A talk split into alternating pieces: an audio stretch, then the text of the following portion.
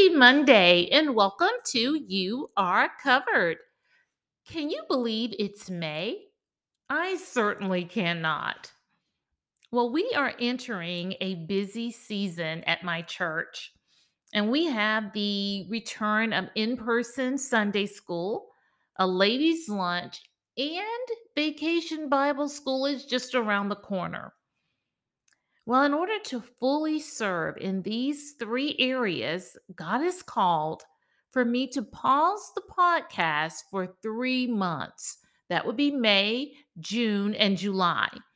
I will return in August with new content. But in the meantime, pray for God to grant you a clear vision on how He would have you to use your time over the next three months. We are servants of the Most High King, and He has work for us to do. Until August, you pray for you. And when you do, you are covered.